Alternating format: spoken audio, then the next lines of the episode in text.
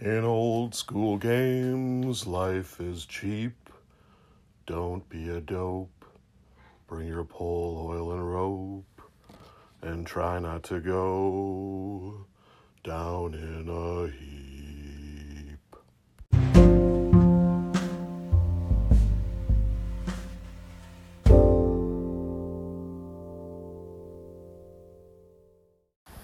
Hey everyone, welcome back to the Down in a Heap podcast. I'm your host Rob, podcasting to you live from my porch in beautiful northeast Minneapolis. I had a vacation, been away for a while, was really refreshing and relaxing up on the north shore of Lake Superior in Minnesota. It's a beautiful area.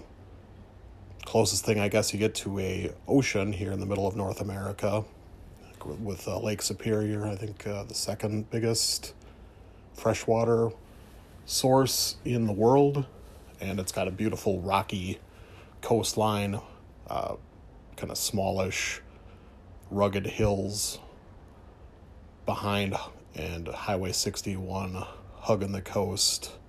Spectacular views along the way, and little old lodges and cabins nestled among the many rivers and falls, and it's pretty much covered with hardwood and especially um, evergreen forests. Lots of birch too, and it's cool. the The birch trees up there hadn't leafed out, so you see all these white trunks on the horizon, um, and it almost look ghostly in uh, different light and stuff. And I guess that's one of the things I love about going up there is it kind of reacquaints me with terrain and just imagining different wilderness situations. As a city dweller, I often forget about all the different um, obstacles and line of sight issues that you get when you get out into the woods.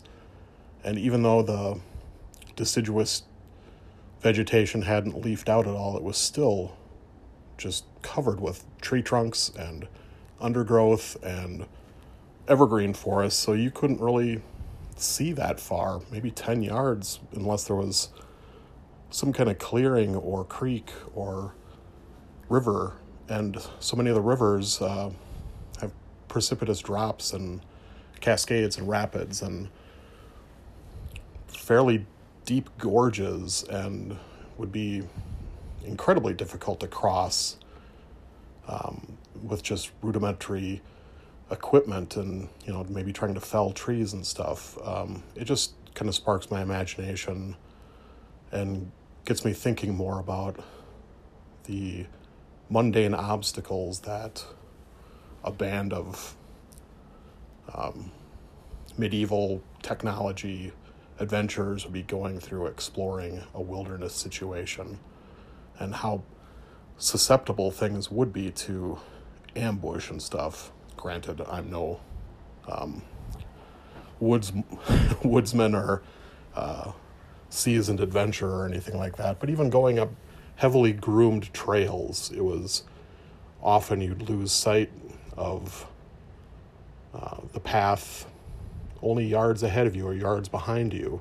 And you'd pause and see people walking up, and even though they had brightly colored rain slickers or coats and stuff, you didn't see them through the trees until they were often right on top of you, and you didn't hear them at all if you were if the trail was following along a river or something, and the, the sound of the water just drowned out any potential noise of someone's footfalls on a on a dirt path. But anyway, it's good to be back home, but uh, I love going up there every year to get kind of away from everything. And now I'm catching up on podcasts and having a hard time kind of getting back into the idea of podcasting and coming up with topics. I feel like I have a gazillion topics that I'd like to talk about and just don't really know where to to start. So let's start with some calls that I had from the last episode. Got a couple from Colin Green and Tim Shorts. Hey Rob, great episode. really interested in hearing about the, you know, the characters that you you kind of avoid playing. It's in contrast to myself. I tend to pick out something I've never done before. So, a couple of character concepts that I've brought to the table recently are old ladies. I work with quite a few older women as a gardener. You know, they can't do their own gardening, so I help them out. And I've met so many inspiring characters. I've I've used that that kind of um, experience to feed into the portrayal of these sort of inspiring matriarchs who may look frail or may look um, it might get overlooked, but I bring them into focus and do my best to liven up the session. The other kind of character that I like to play is the the guy from a distant land, maybe like a mysterious, mystical character. I might do a bit of a sort of strange accent, doesn't quite speak the language fluently, and you know, maybe dark skinned or or different from the, the people of the country that he's currently in, and I don't worry about the um, this sort of real world racial issues because at the end of the day, I, I'm inventing I'm inventing a race in my mind. I'm being respectful, and I just think it's adding, you know, literally adding colour into the game, and I find it fascinating to play, try and dream up this other culture, and then try and portray it. So, there. There you go. That's Colin Green from Spike Pit, and thanks, Colin, for the calls. Uh, it's in regards a little bit to the last few episodes where I was talking about players playing different genders and different races and the potential complications that are involved there. The idea of playing a, an older woman, I think, is a really interesting idea, um, and that that piques my interest a lot more than what I typically see other players run when they're when they choose to be a female character. I I had a lot of old like great aunts and stuff that were widows who were still on farms and things, and they were tough, rough customers, uh, very independent minded, and I guess working in retail too, you'd run into a lot of uh, older people that would be shopping during the day, and they'd often have time to sit and chat with you and had all kinds of interesting things to say and perspectives on life. And I think just playing an older person in general would be uh, are kind of interesting roles to play in the game, especially now that I'm getting up there in age too. It's it's funny when when I don't know if everyone else has had the or many of you have had these experiences, but when I first started gaming when I was 13, 14 years old. I didn't want to play any kid or something. I wanted to play someone who was in their 20s, someone someone cool. And then when I got to be 30s, 40s, I didn't want to play anyone that age. I wanted to play someone in their 20s again. And now that I'm 50 something, uh, I kind of like the idea of maybe playing in grizzled world weary kind of person or something and um, I don't know. Yeah, that's that's cool, Colin. I, I like that, and I, I, I mean, I don't dislike it when necessarily when people play other genders, uh, especially races. I mean, in fantasy, everyone's playing different races, and we'll get to that in a, a bit. Um, it's it's more that I I want people to to show it in the game if they're choosing to do that and and have some good idea or concept of why it matters not just that you i don't know are trying to um, shock the other gamers or just be i don't know I, I don't really i just don't understand a lot of the times why people do it so what you're the what you're showing there, Colin, is I think a good example of a good reason to do it. It's an interesting reason to do it, different it's not uh, an attempt to uh, gain any kind of advantage in the game. And as far as the playing the fish out of water outsider character, that's yeah, that's a classic kind of role, and I think someone like Conan in fantasy literature is a perfect example of the fish out of water. He's you know the rugged Cimmerian who's now living in the soft lands of civilization and um, kind of taking advantage of those softies.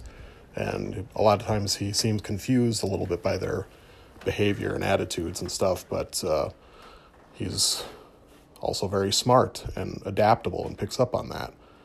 In TV, I think, Colin, you love uh, Robin of Sherwood, I know, and Nasir, the the Moorish character in that, is kind of the classic uh, example of the outsider, the double scimitar wielding Moor who doesn't really say much, but his actions speak louder than words.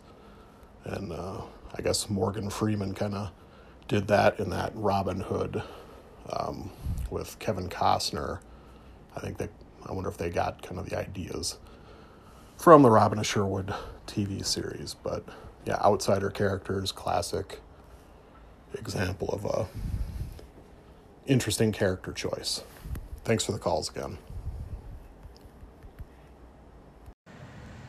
Hey Rob, Tim again. Uh, very good episode, and uh, uh, I, yeah, I understand what you're saying with that stuff. It's so tough because it depends on. I guess I was coming from the perspective of you know being an online game, but when you're doing it in public, yeah, you definitely want to have a better sense of what's around you, better decorum, better, you know, more more behaved than you are in line when you're at home and everything. So I can understand that. And it, yeah, it's always a conflict when you're playing against yourself, like when you're role playing with that. But I guess you know there's no perfect system, so you kind of go with what you want to go with and, and kind of switch it up as it needs to go. But very good episode, Rob. Th- I thought you did a great job explaining everything. So well done. And there we heard from Tim Shorts at Gothridge Manor. And I had a little birthday present from Tim, not on purpose, but I'm a, uh, I support him on Patreon. And I had the mail stopped while I was on vacation. And when I came back, a couple days later, the mail came, and I had a uh, one of Tim's little micro adventures, the Deben Baboon of Porter's Crown. So, and an NPC card. So, it's fun to see that stuff. I always like getting Tim stuff in the mail. It uh, always makes my day a little better. And yeah, the I've never really talked. Oh, maybe, maybe I have, but I don't remember saying this. I only game face to face. I've never played online. I tried playing once on Discord, a game of Top Secret with Adam and Chris, uh, and it worked out all right. Um, but but I've never played like Roll Twenty or anything like that. Um, so all our gaming is face to face, and as I alluded to in the last episode, lately in the last five years, it's almost all been in public at game stores and I do think that atmosphere makes you a little bit more self conscious about what's going on around you and stuff. I've gotten better about kind of letting go and just because everyone there is, you know, most of them are gamers. They're maybe not all role playing gamers, but they at least are familiar with the concept and aren't freaked out by, you know, people um, acting out and getting excited and stuff. But uh, but it's still I still feel a little bit self conscious and try and tamp down a little bit of the the weirdness and the profanity and um, and other things because it's the the games we play of you know it's a, a wide variety of the population. And you know if you are playing a game where um, you know, you know I don't know if you were someone of a different race and uh, you walk by a table and saw a bunch of white guys and one of them is trying to I don't know. I don't know. You know what I mean. It's it's just I don't want to cause waves. And I guess part of it is it seems like people just get so offended so easily now. And and also it seems like there's an alarming trend that seems to be growing where people want to apply today's moralities and attitudes to the past.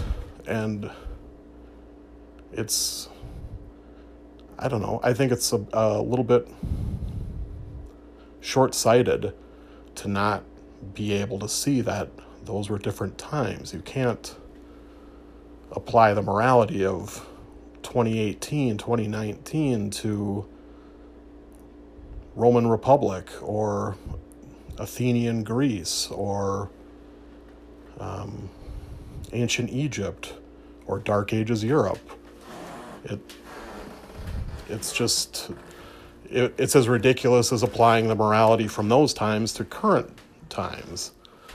But people seem to want to judge the past by contemporary values and boy I I think those people might be, if they could somehow, after they've died and a uh, hundred years have passed, and maybe things that they're doing now are viewed as abhorrent or evil or ridiculous or whatever, a hundred years from now, um, they'd maybe have a, a different tune to play. I mean, I could easily see in the near future people who ate meat as being regarded as evil, or people who kept dogs and cats as pets as evil, or any number of things. Uh, maybe in the future, people who are, were uh, religious are going to be viewed as complete crackpots, and or maybe vice versa. I don't know. It's or people that who are fat, or smoked, or anything like that were just, you know, uh, boils on the ass of civilization because they caused all these health problems and health insurance to skyrocket. I mean, it's it just goes on and on and on. So to cast aspersions on the past by applying today's morality, I think is just myopic. Um, what else did you have to say? I don't remember. I let me step down from my soapbox and go to the main topic.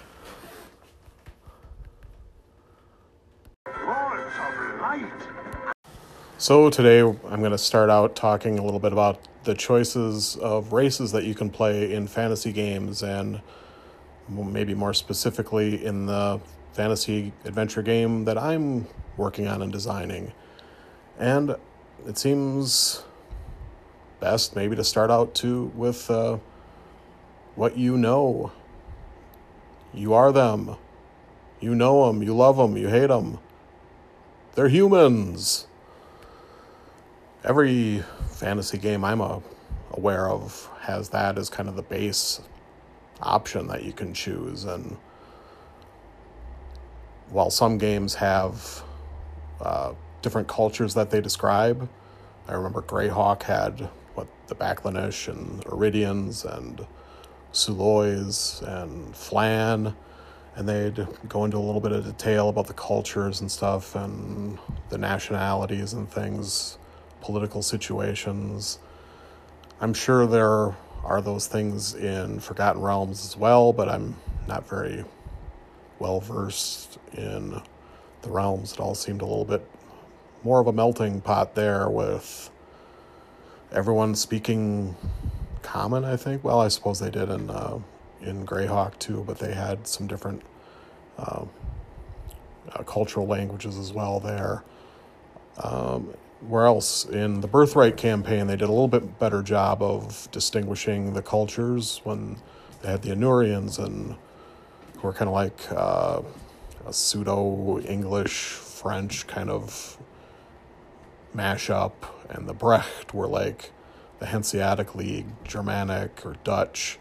Uh, the Vos were kind of barbaric Russian type of civilization uh, the Rjurik were a little bit of a maybe a Norse Celtic mashup, and the Khinasi were kind of an Arabic, Turkish kind of uh, civilization. I think maybe leaning a little bit more Arabic.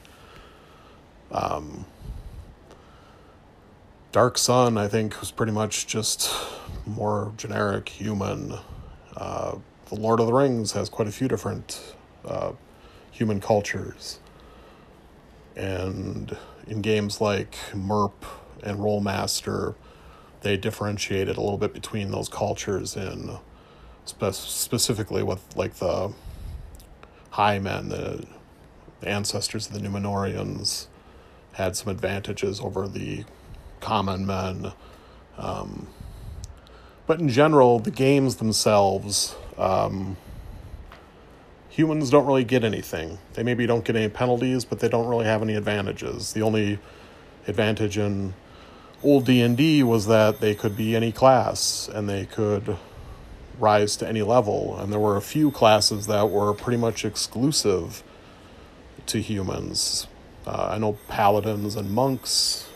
That's the only race that could be humans. Uh, uh, that humans were the only race that could be those classes, and some of the other classes only like half elves I think could be rangers and well anyway. The only real edge you had as a human is that you could you could choose to be anything. And in a game like BX where it's race as class the humans are the only thing that can be a cleric or a magic user or a thief.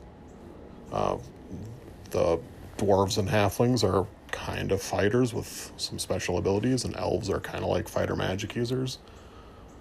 But that's the exception more than the rule. And people seem to really, in fantasy adventure games at least, a lot of players kind of turn their nose up to the human. They view them as a complete vanilla option and not interesting at all. And maybe it's familiarity breeds contempt or something, but um, I think it probably has more to do with the demi humans having more goodies. And if not that, then people just want to play something really different. And playing a, a different race opens up maybe more possibilities. But are they overlooking things like making up new cultures or whatever? Colin and his call in talked about having an outsider kind of PC and you can you could make up your own culture for whatever tribe of humans or cultural group you belong to and I mean that allows all kinds of creative outlet um, perhaps as almost as much as as choosing a different species, race. Um,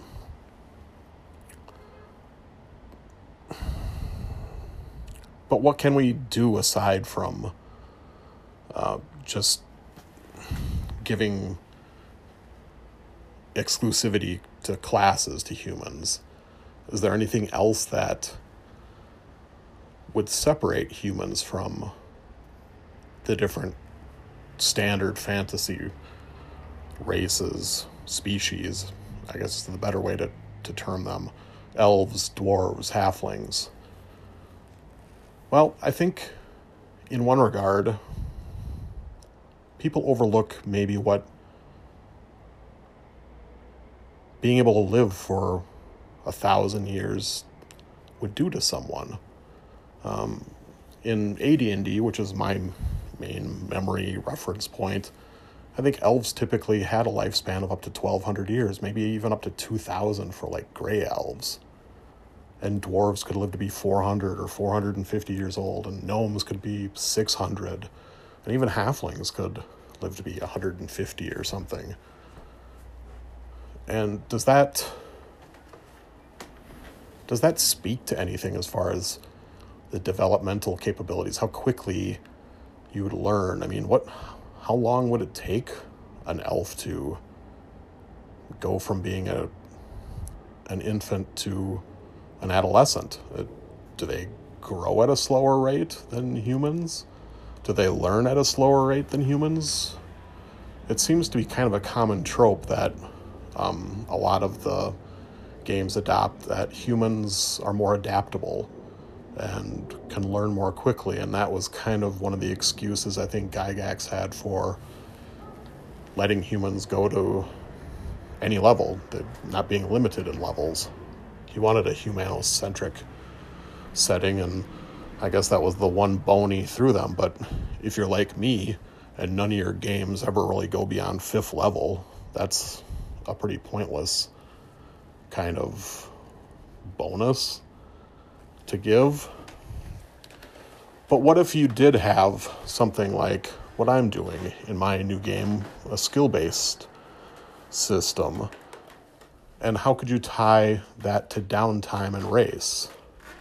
I've been noodling with maybe having humans able to advance more quickly in uh, in different skills. Um, saying that there's a a time requirement, a game time requirement to have in conjunction with experience points that you spend to acquire a new skill or to advance in a skill. So maybe you could only roll to increase an attribute or your hit points or your your skill level every week. But what if humans learned more quickly than their longer lived or lived uh, adventuring companions, the dwarves and elves and stuff? Maybe maybe dwarves and elves could only make an attempt to advance in something every month in game time and would that have impact in the game? I guess the DM would really have to emphasize game time and and track that in order to give that kind of advantage to to human characters. Um, there's also been a lot of talk lately in the OSR anchorites about just experience awards in general, and some games will throw a bone to, to humans. I think basic fantasy role play, uh, humans automatically just get plus 10% on earned experience as a kind of balancing act with the powers that demi humans get. To me, I think that's pretty pathetic when you compare it to the better saving throws that the demi humans get and the dark vision and other different powers, you know, elves being immune to the touch of a ghoul or whatever, and underground abilities and halflings being able to to hide and better accuracy with missile weapons and things like that. But um, what can you do to even things up for humans. Castles and Crusades, I think, is the best game system as far as coming up with a solution with the whole uh, siege engine mechanic where you, for saving throws and really doing just about anything in the game that isn't combat, you're rolling against an attribute and you choose your attributes to either be primes or secondary. And if you're have a primary focus in an attribute, you only need to roll a 12 or above to succeed. Whereas if it's a secondary attribute, you need to roll an 18 or above. And how they balance things is demi humans only get two primes, whereas humans get th- three. So, three of your attributes, half your attributes are primes.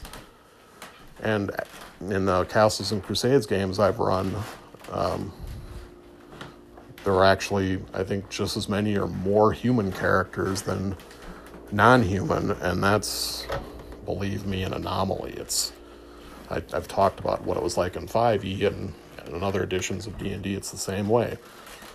So I'm trying to come up with ways to make being a human appealing in my game. And the only thing I've really come up with so far is having humans uh, be able to advance in things more quickly because they can they learn more quickly. And the other thing is, I think I'll probably let humans at least arrange their attributes to taste in some way. So with the non-human classes, they'll roll their attributes, and again, my my game system will use strength, agility, perception, talent, magic resistance, and lore.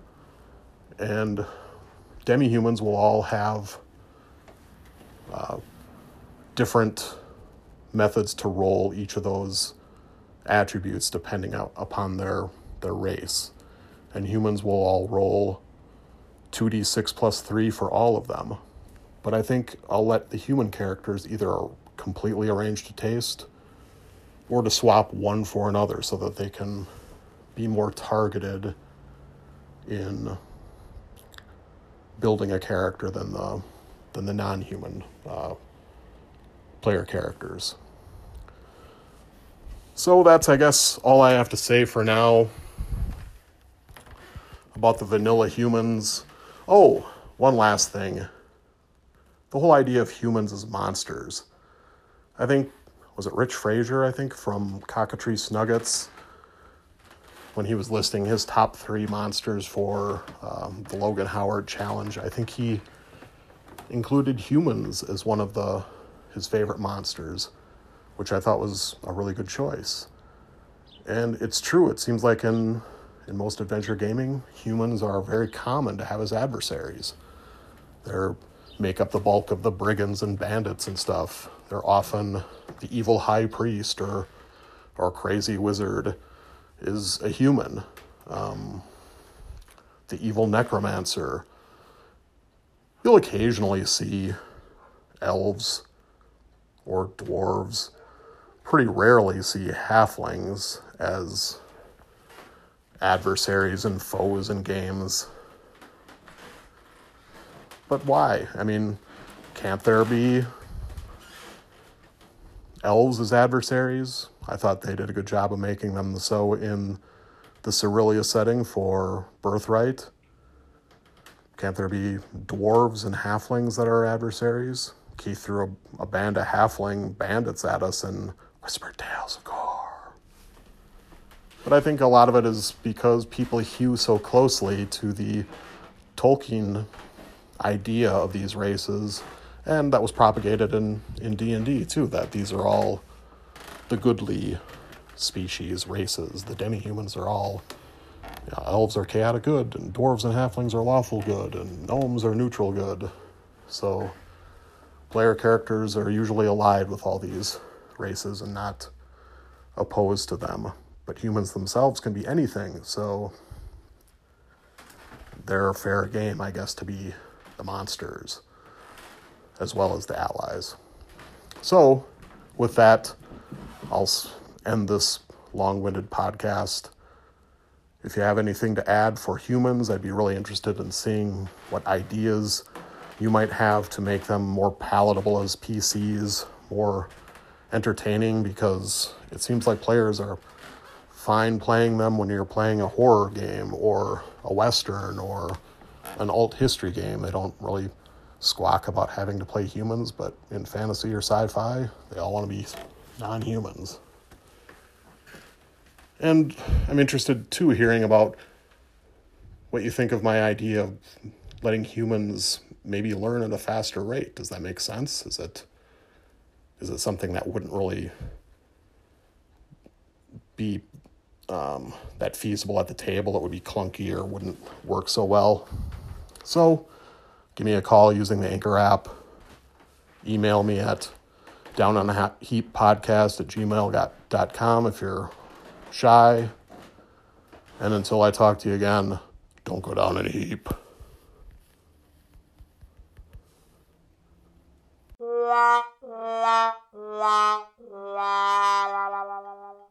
Oops, I forgot a couple things. So, the most obvious way to make humans more appealing is to make non humans less appealing. So, I could certainly go the route of just taking away a lot of the typical goodies that you give to non human PCs.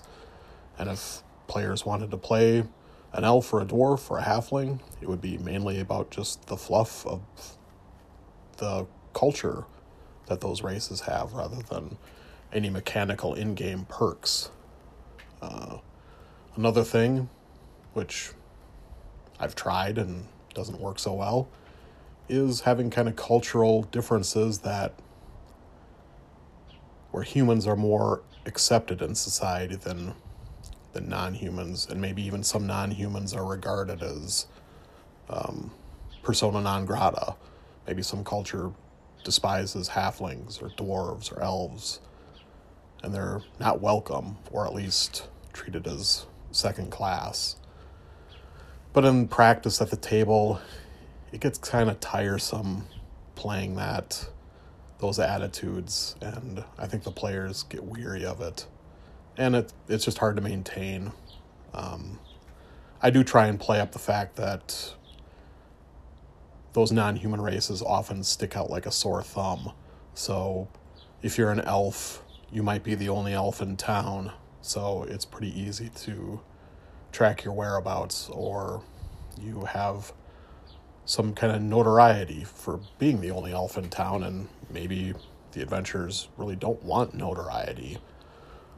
So that's one other aspect you can do. And when I've used luck mechanics in games, I've often given humans more luck than, especially the long uh, lived non human classes or races, because maybe they've used up all their luck.